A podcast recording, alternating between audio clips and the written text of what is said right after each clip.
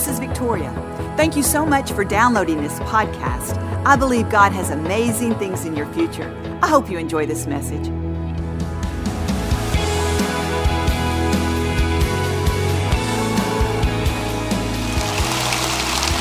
I just want to encourage all of us today to keep healthy connections with our families.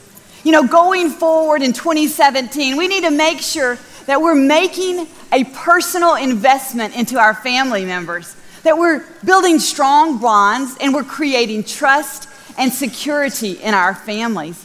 It's so easy in this culture with everything that we have to do and all the technology that we have to get things done more quickly. We have to make sure that we don't just breeze by one another and not make personal connections. There's so much to do, there's so many people to see, it's up to us to make the choices and priorities to connect with those that we love. You know, Joel and I have to make it a priority to spend personal quality time together. Now, Joel and I are together a lot. We work together. I'm not talking about coexisting in a home, I'm not talking about working in a task together. I'm talking about making investments in the life of people that you love making personal time to, to uh, find out what they like, to be a part of what they like, to enjoy their gifts, enjoy their talents. You know, Joel and I, we love to take walks together. We love to ride our bikes. We'll go on a date night every now and then. Sometimes we just get in the car and we drive nowhere. But these are times that we have created to just be together, not to talk about work, not to necessarily talk about a problem or an issue that we're facing, but to just be together. Maybe not even talk at all. Maybe just connecting in the presence of the moment. You see, we've got to take the time and set the priorities and standards in our life to connect with those we love. You see, if Joel and I just work all the time, if we're together but we're just existing and working, and, and under the load of life, we're not going to mature and nurture a relationship that's going to flourish, that's going to stay connected. See, we've got to join our hearts together and build bridges on those things that we connect with on a personal basis. You see, I know what to expect from Joel because I've spent time, quality time, connecting with him. He knows what to expect from me. We know what we think. I know when to leave him alone. I know when he wants to sit in his big chair and watch Wheel of Fortune. I know the things he likes to do to unplug. And those aren't the times I go in with all of the things that I want to talk about. You see, I've learned him. So when I have an intimate and personal relationship with him, knowing what he likes, what he dislikes, what I expect of him, what he expects of me, those boundaries that we like to set in our life. When I know these things, I can work with Him better. When you've created something, not just done life together, not just doing life together, but creating a life together, that's when things will change in your life. See, I believe it's the same way with our children. We can't always be on the job raising our children. We've got to enjoy our children. We need to learn to communicate with our children, see their gifts and talents, enjoy their individuality, experience their ideas. You see, we've got to get to a personal relationship with our children. We've got to create a connection so that our connection will grow and flourish through the years. I enjoy my children as much today as I did when they were little, when they used to say the cutest things and do the craziest things. You see, I enjoy them as adults in college right now. In fact, I learn from them. I enjoy them. I allow them to have their, their, their ideas. Now, I want to tell you sometimes time seems so short, and we only get a certain time with our children, so we fall into this trap of making these moments a lesson in life a teaching moment. You're spending time with your child and you can see maybe something that could happen or something that you've experienced and you want to insert this life lesson. I can tell you, I am too, so guilty of that. I am like super guilty of that. But I've learned, and you know, my children have helped me learn this, that not every moment has to be a teaching moment. Yeah, yes, we want to teach our children, we want to train our children, but we also want to enjoy our children. We want to develop a relationship with them. We want to connect with them. So we have opportunity in the future. Now, you may have, you know, children that are out of your house. That's okay. You can still connect with your children. See, it takes work to form good relationships. They don't just happen, they must be created. We have to sacrifice our personal time to have quality time with those we love. It takes a commitment, it takes an availability. See, if we're going to build strong families and strong relationships, we're going to have to do our part. You know, sharing meals together is a great way to spend quality time. Maybe dinner doesn't work, there's soccer practice, maybe you've got commitments, but can you share breakfast? Can you share lunch? Can you have conversation over a snack? You see, study after study has proven that when you take time to build relationship over a meal, that your children are less likely to experiment with drugs and alcohol, that creating this atmosphere over a meal four to five times a week or as often as you can, it builds such a bond of trust and so much self esteem and character that they're less likely to, to go off and allow their peers to direct their life because you've made an investment in their life. I believe it's our responsibility, and it's well worth the time and effort to enjoy our family as a whole.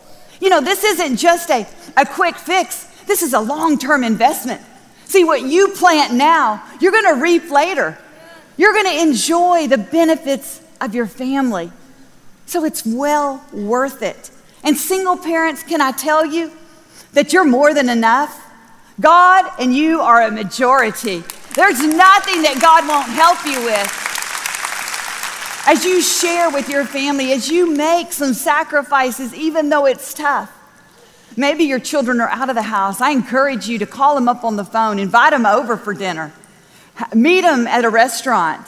Not to tell them what they're doing wrong, not to tell them what they can do better, but just to tell them that you're proud of them, to tell them how great they are. You see, sometimes we want to mold uh, our family members into the shape that we want them to be. We want to fix all their problems. But I'm telling you right now, we can't fix their problems, only God can. All we can do is love them, show unconditional love, spend quality time, and make personal investments. Just take time to have fun with your family. Maybe you want to go to the movies, play some games. Whatever you do, just make sure that you're laughing, that you're having fun, that life is not so serious and such a struggle that you forget the joys of life, making memories and laughing. You know, laughter is a medicine. The Bible talks about a merry heart is like a medicine. I'm telling you, it will fix a lot of things. I was reading in the Bible about Sarah and Abraham, and many of you know the story. God had made a promise to Abraham and Sarah that they would have a child.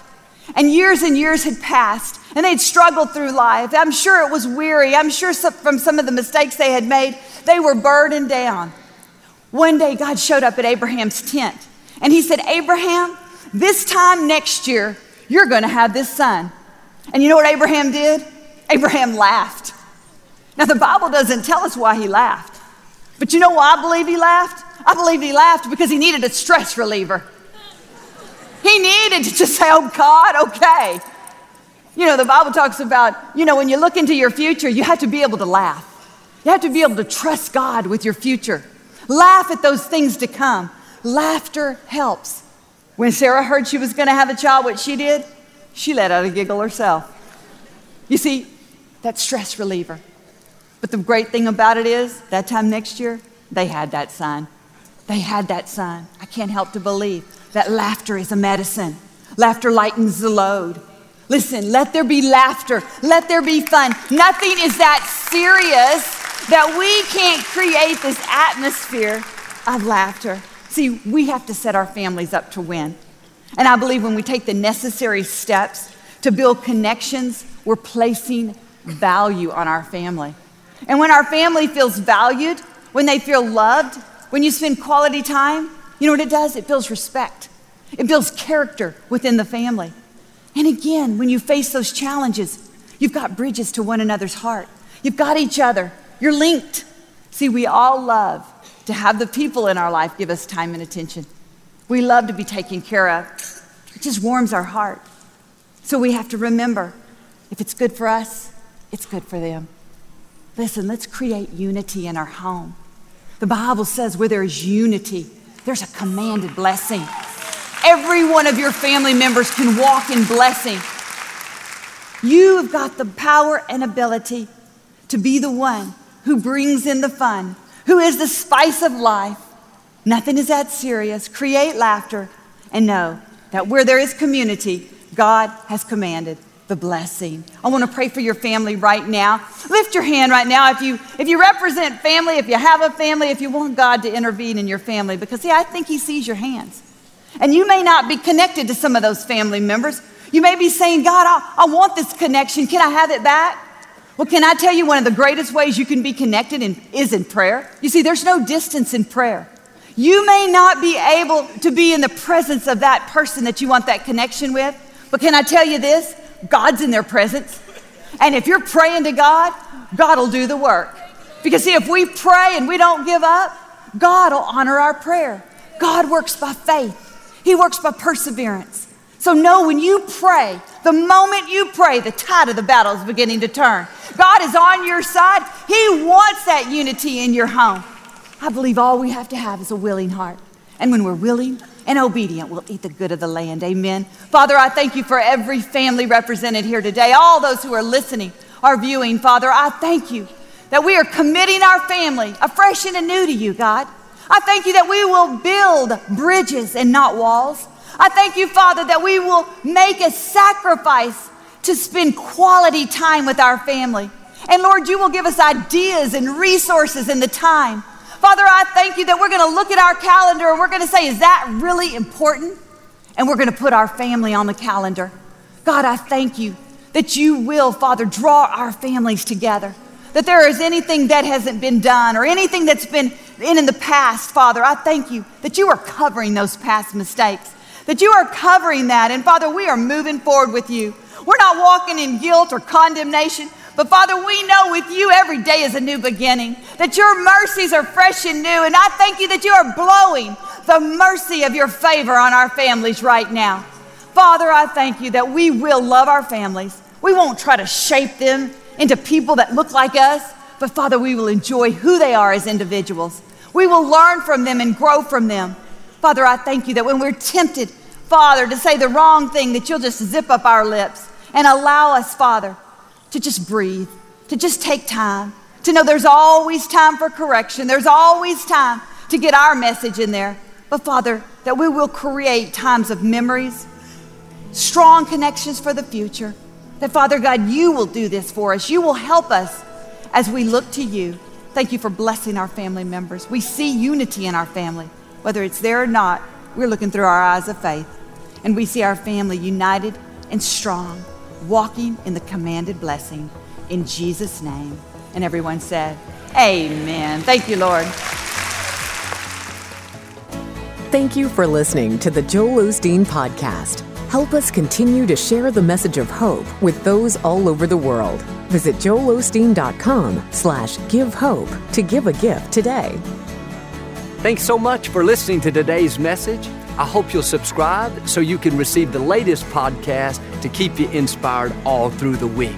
We're praying for you. I know God's best is still ahead. We'll see you next time.